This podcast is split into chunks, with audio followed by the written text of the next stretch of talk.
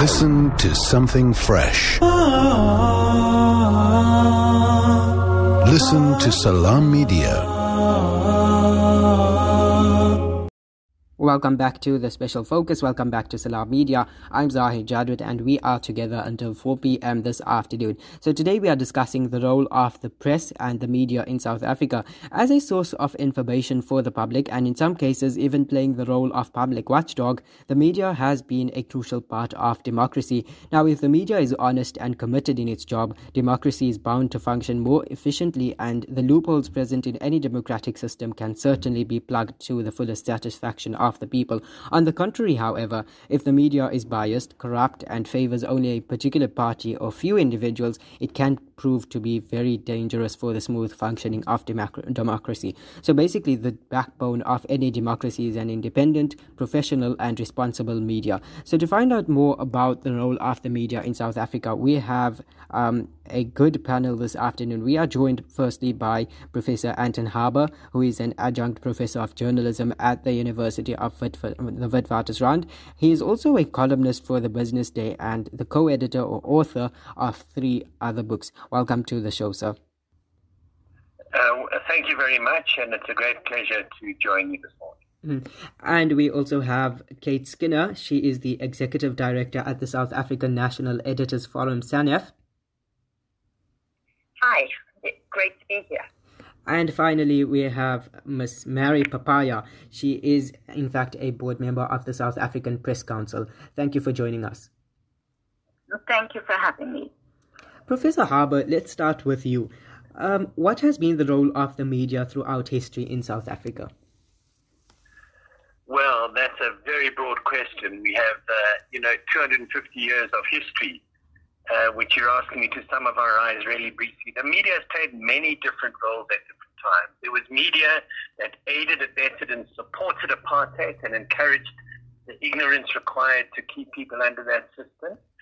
Uh, there was media that challenged uh, apartheid and uh, racial discrimination before that. Um, there's been media that's taken the state on directly, playing a watchdog role in um, in in trying to uh, make those with power accountable for their actions and those in office accountable for their actions. And of course, there's been a lot of media which has been pure entertainment mm-hmm. um, and which has mixed up news and entertainment. Okay. Um, now let's now bring in Ms. Skinner. How important is it for the media industry to exist and to function in a democracy? So the media is absolutely critical for democracy. Um, and as you're saying, um, it, it's very important that it operates in a particular way, that it is um, responsible, uh, it's not captured by particular interests. Um, and I think that, you know, if you're looking at democracies, one of the most critical roles is obviously during elections. Um, you know, the media plays a really important role in terms of different political parties. Um, you know, citizens understanding, you know, what those stand for and then, and then, you know, hopefully voting because they have proper information. And then obviously, you know, in, in terms of a particular crisis situations, such as, as you know, COVID-19 crisis, I mean, the, the media plays an even more important role in terms of putting information out there so that people understand, you know, what the risks are, how to contain the virus, etc. So, so yes, I mean, overall, what you need to, what, what I need to say is that the media plays an absolutely critical role in terms of informing people um, so that they understand what, what is happening in their society. Mm-hmm.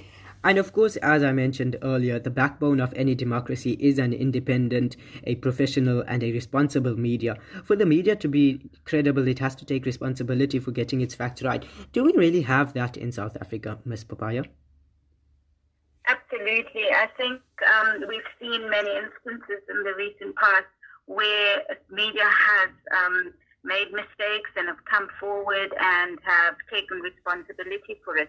In fact, one of the greatest responses to um, uh, uh, stories that um, did cause problems was um, uh, SANEF initiating its uh, commission into credibility and ethical media. That commission uh, is headed by Judge Kathy Satchwell. I think overall we've seen an incredible response to media working very hard at making sure that the facts are put out and that information, particularly at this time around COVID 19, is, uh, is put out in a responsible manner. We've seen a rise in initiatives to combat fake information. That certainly, from our perspective, shows that we're on a positive trajectory to make sure that credibility remains the cornerstone of news that is accurate, fair, and truthful. Hmm. And um, has the media been able to exercise its function freely in South Africa? Do we have an independent press? Ms. Absolutely. We've certainly seen um, incredible shifts. Um, if we look at what's happening at the moment now, um, it's a very difficult time and certainly a time of crisis. And we're seeing uh, media being able to do their work I think Kate will also, and Professor might share with you some of the examples that they've experienced where there has been instances where media did feel um, that, that their areas of operation have been infringed on, and these were immediately raised, and, and um, there was a corrective action taken. For instance, from a reporting on the COVID-19 virus, we saw that media had a problem getting access to the real statistics um, uh, initiatives from media perspective made sure that these were communicated to the, the, the government communication system as well as the health ministry.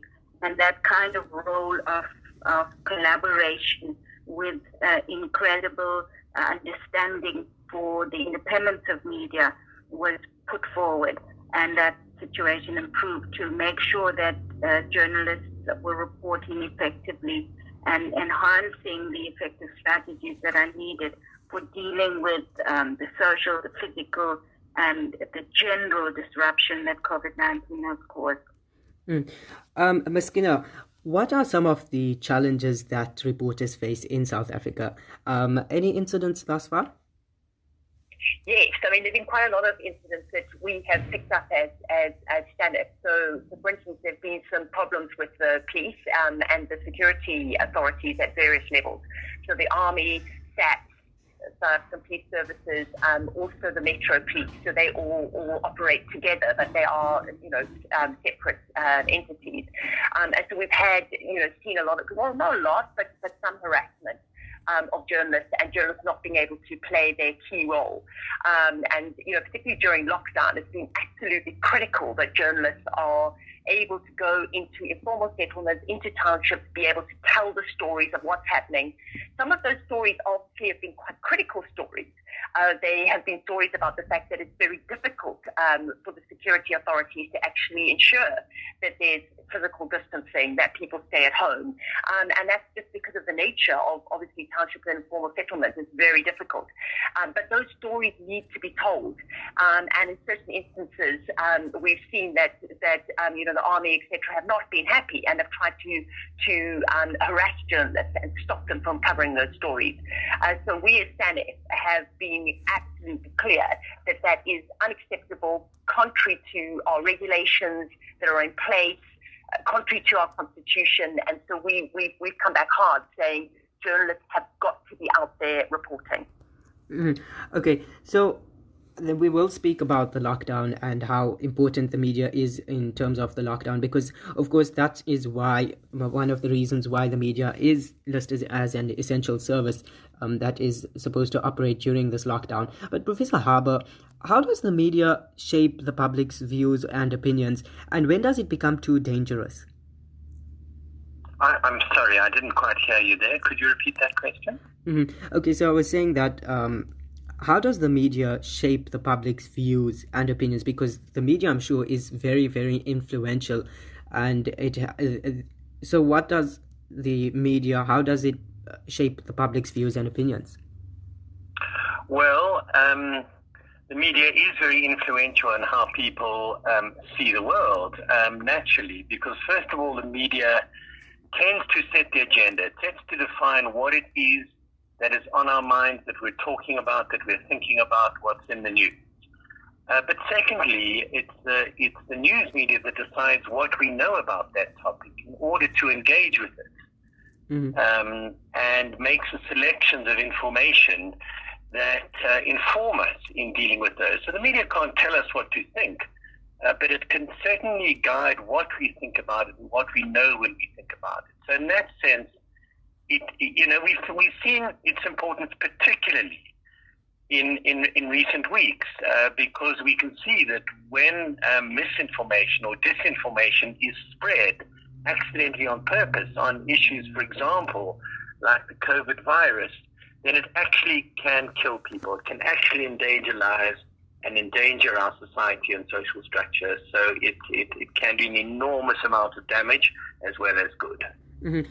That's actually a very important point which you make there. That um, we have we are in the in um, we are definitely dealing with misinformation that is out there or fake news, you could say. How are we actually combating this problem? It, it, it, it would appear to be a problem from within. So, how is the media actually fighting this misinformation? Um, well, let me say that um, I wish I could be as um, upbeat and optimistic as uh, as my colleague Mary. Uh, we are facing an onslaught of mis and disinformation, and let me differentiate between those. Mm-hmm. By, uh, misinformation often is the result of, say, an error or a miscommunication. And uh, professional journalists and media then fix and correct that and make that right. Um, but we have uh, around the world an onslaught of disinformation, which is purposeful, um, abusive, malign attempts to mislead. Um, whether it's by um, those who just try to make mischief, whether it's by foreign governments trying to cause disruption uh, among their rivals and enemies, or whether it's presidents who just, uh, to ensure their re-election, are prepared to mislead and misguide. Um, it's a very serious problem. It's particularly serious in an area of social media where the social media platforms are not taking sufficient responsibility for the dissemination of deliberate malign disinformation. Mm-hmm. Okay. Sorry, may I just um, respond to that? Uh, Professor yeah. Harber, my context of response within the South African scenario um, I do agree with you on what the prognosis, and the the, the um, information uh, regarding disinformation, misinformation, and to a degree fake news from an inter- international standpoint and position uh, means. But certainly under the South African context, um, I think um, from a COVID 19 perspective, certainly we've seen incredible um, uh, value taken to make sure that the news that is coming across is fair and truthful and honest. Mm. Uh, Ms. Papayya, could we just get a clearer view of your thoughts on misinformation and fake news as it is in itself? Do you think that we are actually fighting an enemy from within as the media? I, I don't think that we, we, we were at that point, as Professor Harber is, gave a fair overview of what the international position is and the kinds of um, um, indecisiveness that we're seeing across the board, the kind of um, um, uh, platforms that have arisen. I mean, we've heard internationally of, of, of special farms being churned out to put out this kind of information. But if we bring it back to the South African situation, I think the incredible uh, development in the past few weeks has certainly been a platform called the Real 411 campaign. Now, if we if we strategically define where is the fake news emanating from in the South African context, we will see that it is online. We're seeing information being spread across uh, social media platforms. We've seen information that is considered misinformation being churned around WhatsApp groupings and so on and so forth, linked to the uh, COVID 19 pandemic.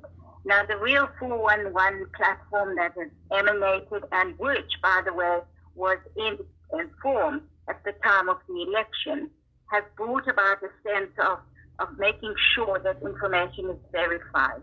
So reviewers will sit down when the complaints are channeled through, they'll look at it, they'll use different mechanisms to look at, at uh, to define what is fake and what is um, real and that uh, is, is, is responded to. So let's look at where the media in South Africa sits at the moment. I think newsrooms are working overtime across all sectors, um, from um, different platforms, radio, print, and television. Um, apart from the news and the actual pandemic in the country, we've seen incredible shifts in analysis, in commentary, And we must understand there's voluminous data out there uh, on social media.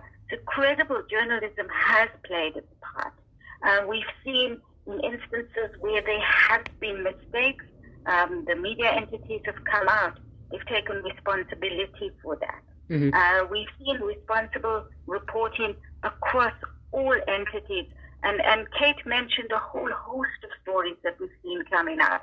So from that perspective, I think there's been incredible um, uh, foresight to work beyond what is uh, uh, uh defined fake misinformation and um, uh, disruption. Mm. Okay, let's move on now. Um, Kate, let's just see quickly what is the role of the press and the media as a watch watchdog when it comes to reporting on politicians, for example, in a democracy? Yeah, so they have an incredibly important role to play. Um, so they've got to hold powerful people to account. Um, and so that is within government, but also within the corporate sector. I think that sometimes we, we forget that it's incredibly important that it's across the board. Mm. Um, you know, anybody that is in a position of power um, and, and influence should be held to account. So it's not to say that they, there needs to be, uh, you know, unnecessarily adversarial relationships with, with these people in, in, in, in power. But mm-hmm. because obviously you need to have information flow in order for people to be held to account.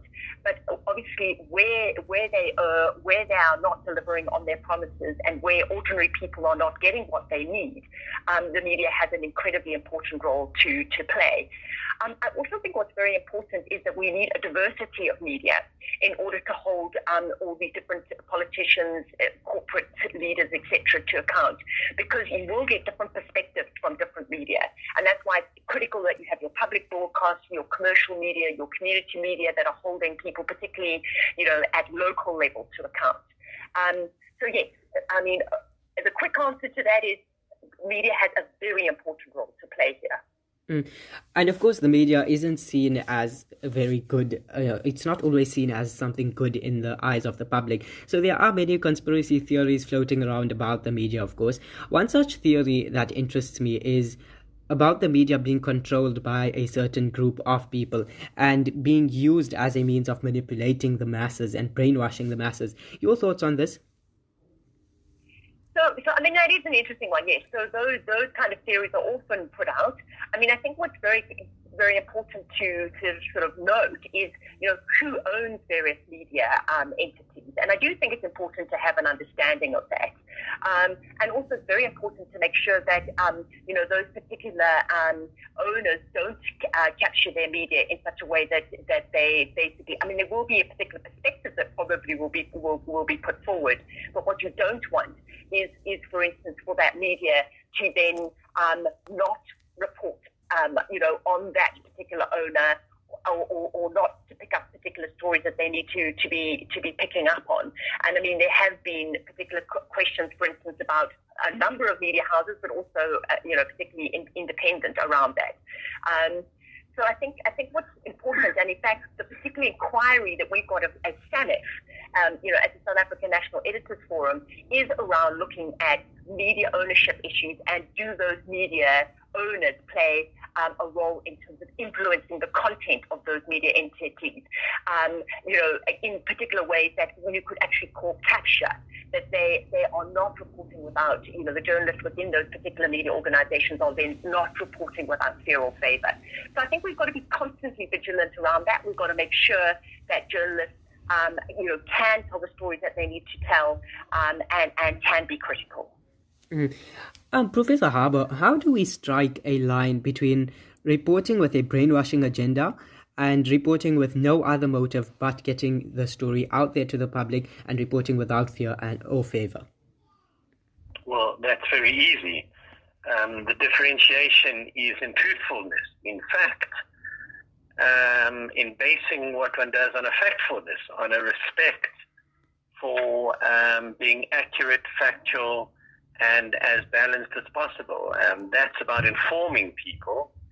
Um, when you talk about uh, propaganda or brainwashing, um, my assumption there is that it's, it's malign disinformation that's not based on fact or truthfulness. So what we have to do is is build and rebuild um, the position and scale of journalism, which really means people whose job it is to verify, check, balance, contextualize, um, and produce um, uh, accurate reporting um, rather than something something that's designed to stimulate thought and discussion and inform thought and discussion rather than just brainwash. Okay, let's leave it there for now. We'll read some of the comments if we can squeeze them in. We'll read them after a quick ad break, but let's go for this ad break. And when we get back, we will turn the focus more towards the role of the media under the lockdown that we are currently experiencing. Stay tuned. Listen to something fresh. Listen to Salam Media. Welcome back.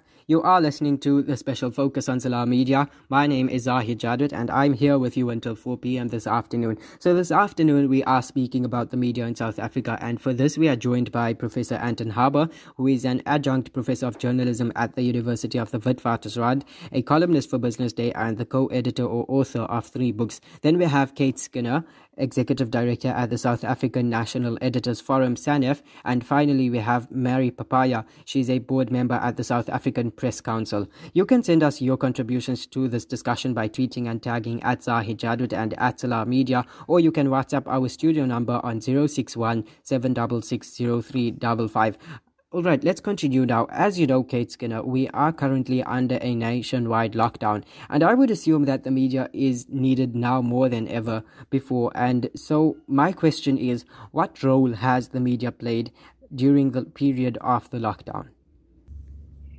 So, I mean, they've played an absolutely critical role. Um, uh, you know, and in fact, it's interesting to look at the audience numbers. Um, you know, they, they, have like rocketed, I think, during the, during this period because citizens have wanted to get as much information as possible, and that's like very practical information about you know what kind of health and safety precautions do they need need to put in place, what do they need to do if somebody gets sick, um, you know, all, all of that kind of information. But then also, of course, the broad trends um, you know, what's happening internationally, what is happening in terms of our own economy. Um, all of that information is, is incredibly important so that people can take decisions about their day to day lives, but also about their futures. And, and, so the media has played a role at all those different levels. Um, and I think that we've seen um, some very good reporting around that. I mean, certain point, some people have said that you know it's possibly a little bit sensational, and and um, you know it's very important that the media doesn't create panic. Um, and sometimes people say because there's so much reported about the COVID nineteen, that in itself creates some kind of, of panic. But I think that generally what we, we've seen is that the media has played a very important role at informing people at all at all of those those different levels, um, and um, and I think you've seen that in the audience numbers. Mm-hmm. Okay, Ms. Papayya, what do you have to say to criticism that the media may have perpetuated a hype about the coronavirus pandemic? I mean, I think um, it, certainly we've heard that come from certain quarters, but I think it's important for us to look at the entire length and breadth of the media landscape. And without any scientific evidence in place, has research, um, qualitative and quantitative research not been done, I think so we, we need to credit media at this time. Journalists on the ground are working under incredible disruptive circumstances. The, the lack of physical distancing means that there is this inordinate amount of focus based on um, technology such as Zoom platforms, um, doing interviews outside of the office. There's no comfort of studios when it comes to broadcasters. There's no comfort of sitting in the print operations. So it's really disrupted that area. And given these challenges that journalists are facing, I'd like to say that the, the reporting and the caliber of the reporting has been exceptional from certain quarters. We've seen areas of excellence. Certainly in some areas, it's wanting. Um, but then if you if you look at why those instances have occurred, they would tell you we're under resourced, we don't have enough people um, to um, assist when it comes to certain elements of the COVID-19 virus. So there are challenges. I think overall one has to go back to the drawing board, assume a, a, a basis of going back to basics, looking at information as we would any other news story and present it in a fair, credible, and effective manner. But I think it's important to understand that because of the different and the varying platforms of media that we have, have the information that is coming through certainly allows for the public to make up their own mind and to have access to information at this time, which is the most important thing, the access to information around the crisis. And I think from that perspective, media is certainly playing its role. Does it not seem as though the media may have pushed a certain narrative in a number of issues? Um, the issue of the coronavirus, for one. Sorry, um, Ms. Papayya? Uh, has the media, uh, please repeat? Does it not seem as though the media may have pushed a certain narrative um, in the coronavirus issue, for one? I, I don't think so. I mean, I think um, the narratives that we see in are developing around the virus. If you look at, for instance, um, Kate mentioned earlier, the reporting around the human interest, the rural area reporting, that narrative is limited to, to, to, media that operate in a certain parameter.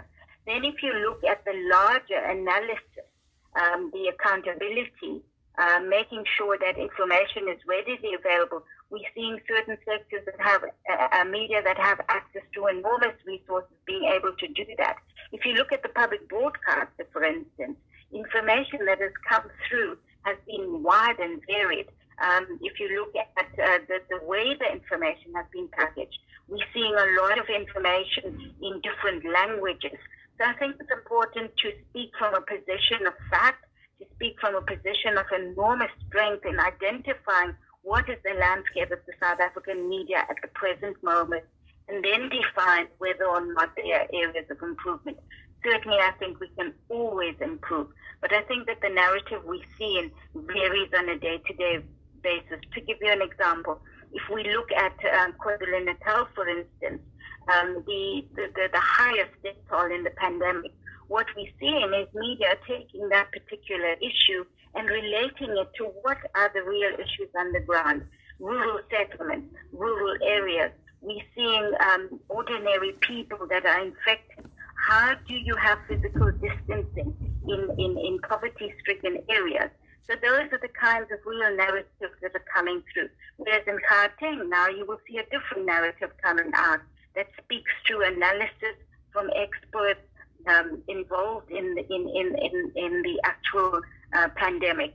So I think one has to really look at all the platforms and say, right, which one most appeals to me? If I'm a consumer, I have to look at what's coming out and say, right, I, I like this information, I like that information. Actually, I'm not so happy with that. So the fact that we have all of that is fundamentally important into how we, we report on the virus going forward. Mm-hmm.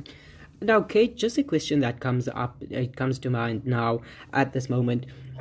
It might be possible that certain media outlets are under resourced, as you could say, and this, of course, would um, hamper the efforts. And so, when it comes to funding for media houses, it would be really tricky to decide who funds which media house because, of course, um, there might be fingers pointed as to um, maybe the funders being um, trying to gain uh, gain influence on the media house. So how do we navigate through this? Look, I think the financing of the media sector is, is really an absolute crisis at the moment. I mean, and, something we have to focus on. So if we're looking at, at for instance, advertising, huge amounts of advertising, um, you know, has been lost. So, for instance, the Mail and Guardian, um, basically at the beginning of this um, period, basically said, look, we have lost up to 70% of our, of our advertising funding. The Citizen just recently said that they'd lost a huge amount of their, their advertising. I think it was as much as 60%.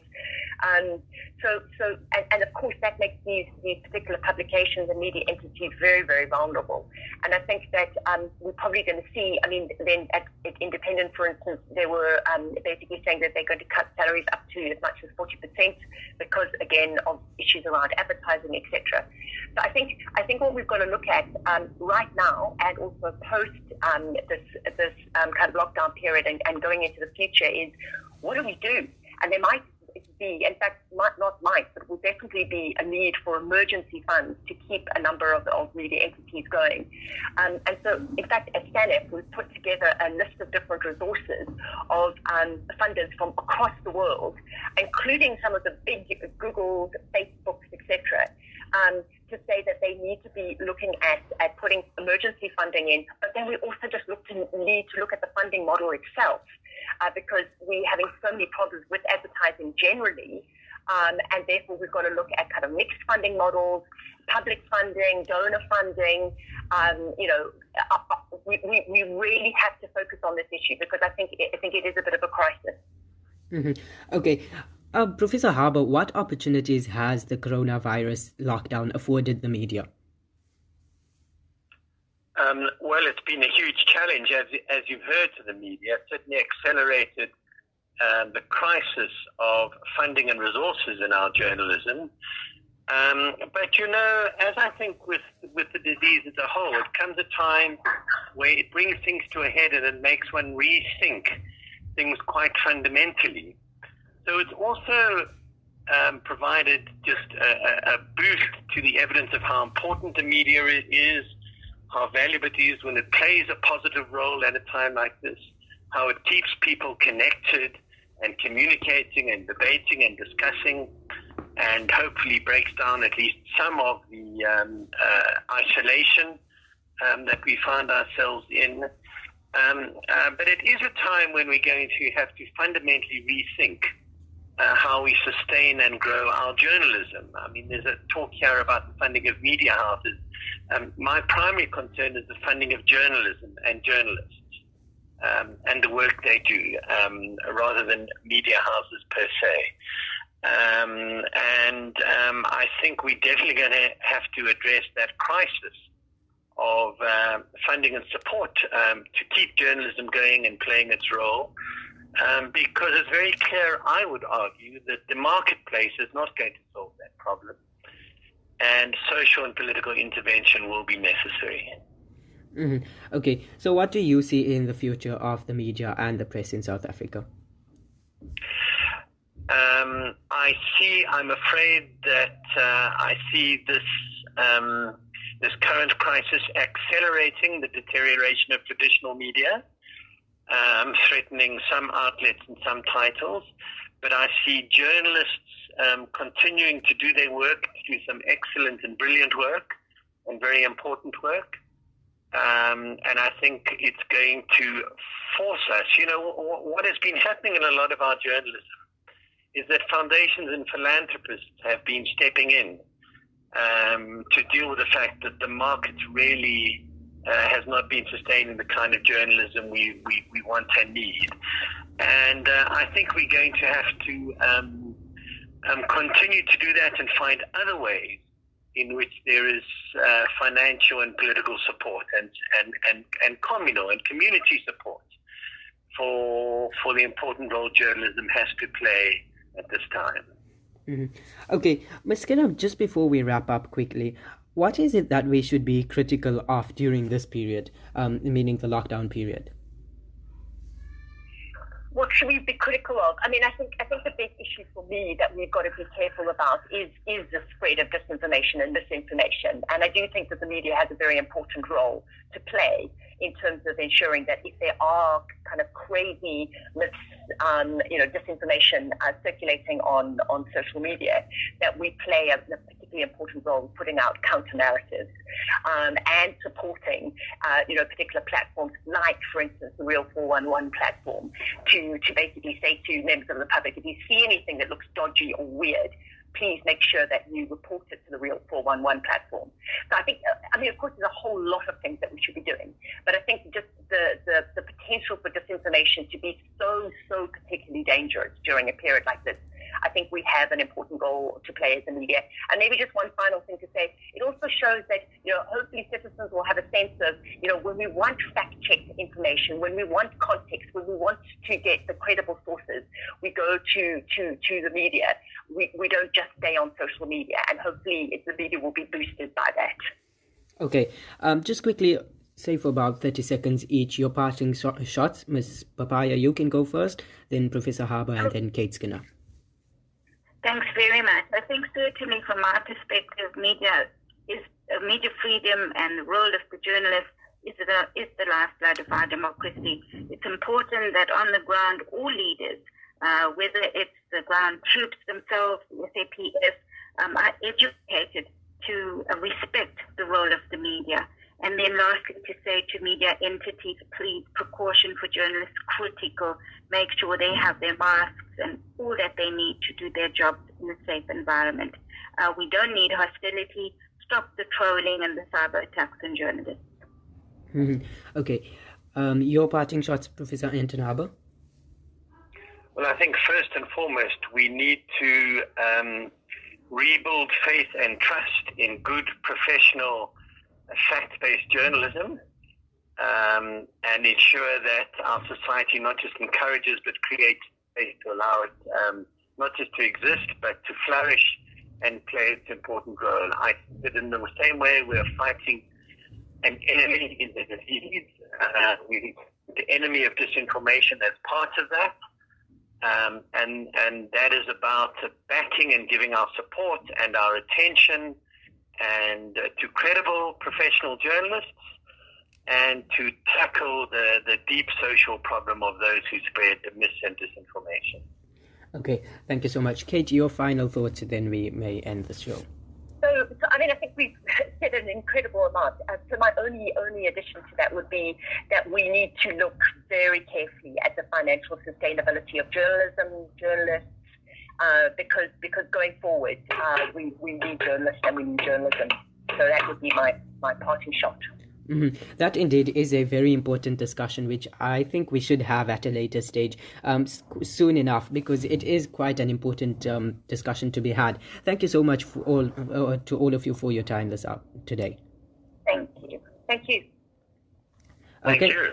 All right, that's where we leave it for today. That was Professor Anton Harber. He's an adjunct professor of journalism at the University of Witwatersrand, and he is also a columnist for the Business Day and the co-editor or author of three books. We also had Kate Skinner. She's the executive director at the South African National Editors Forum and Ms. Mary Papayya. She's a board member at the South African Press Council. All right, that's where we'll leave it to, for today. We were speaking about the role of media in South Africa. So, in the beginning, we spoke about the importance of having an independent and free press. Towards the end, the discussion turned towards the media's role during the lockdown, and we also spoke about the challenge of funding for the media. That, I think, is a very important discussion that we should have soon enough. Anyways, it's time for me to leave you for this afternoon. Thanks to technical producers Kanyeso Ziad Melazi and Shazia Zubair. Of course, many thanks to you for joining us this afternoon. It's been an absolute pleasure being your host. I'm Zahid Jadwat, and it's a goodbye from me for now.